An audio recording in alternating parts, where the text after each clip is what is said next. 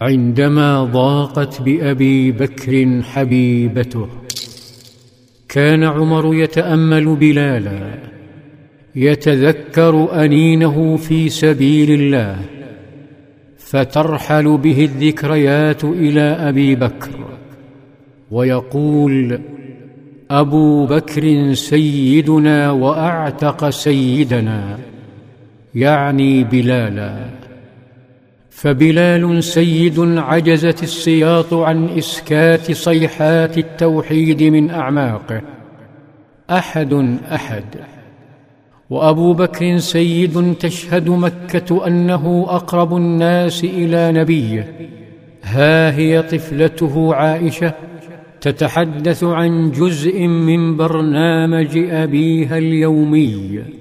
الذي لم يخل من زيارتين يتفضل بهما نبي الله يوميا فهو صلى الله عليه وسلم يزورهم مرة في الصباح وأخرى في المساء فأي الناس أسعد من الصديق بهذا الحب والزيارات؟ تصف عائشة رضي الله عنها طفولتها. وتفتح عينيها على التوحيد وعلى إيمان أمها وأبيها وعلى العطر الذي يهب على بيتهم صبحا ومساء.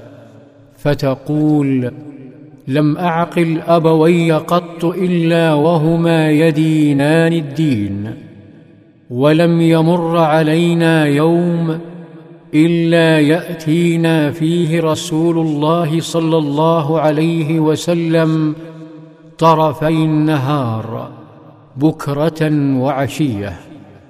زيارات تبوح بالمساحات التي قطعها الصديق في قلب حبيبه. كان أبو بكر يمتلك القلوب بأخلاقه وجمال صفاته كنبيه. فالذي أدب نبيه صلى الله عليه وسلم وأحسن تأديبه يقول ولو كنت فظا غليظ القلب لانفضوا من حولك. ما أجمل أخلاق محمد. ما أعذب أسرها. وما أجمل أخلاق الصديق. الذي أنفق ماله على الدعوة. حتى شهد له صلى الله عليه وسلم بكلمات اسالت دموعه فقال إن من أمن الناس علي في صحبته وماله أبا بكر. ولو كنت متخذا خليلا غير ربي لاتخذت أبا بكر.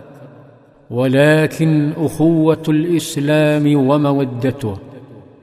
أبو بكر يبذل ماله لفقراء مكة ومحتاجيها وضيوفها. أبكاه نبيه أياما. لكن القرآن يبكيه كل يوم. ها هو رضي الله عنه بفناء داره. يرتل القرآن فيتهدج صوته خشوعا.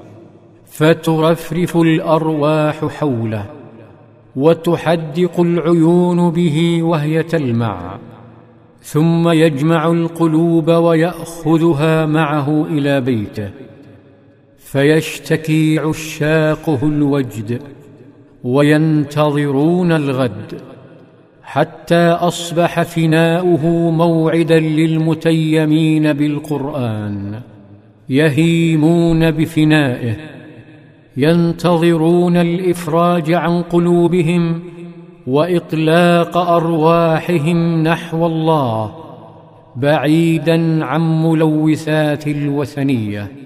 شعر شياطين قريش بأن الصديق أخذ قلوب أبنائهم وبناتهم وأبقى لهم الأجساد فأرسلوا شياطين لا قلوب لها. ومراهقين بلا عقول للتشويش عليه وشتمه وضربه حتى مل رضي الله عنه وحتى ضاقت به حبيبته التي لم تعرف سوى ابتسامة شفتيه وعطفه وسخاء يديه ضاقت به حبيبته مكة فعذرها وقرر الهجرة منها إلى الحبشة فأخذ زوجته وبناته وانطلق. في ظلال السيرة.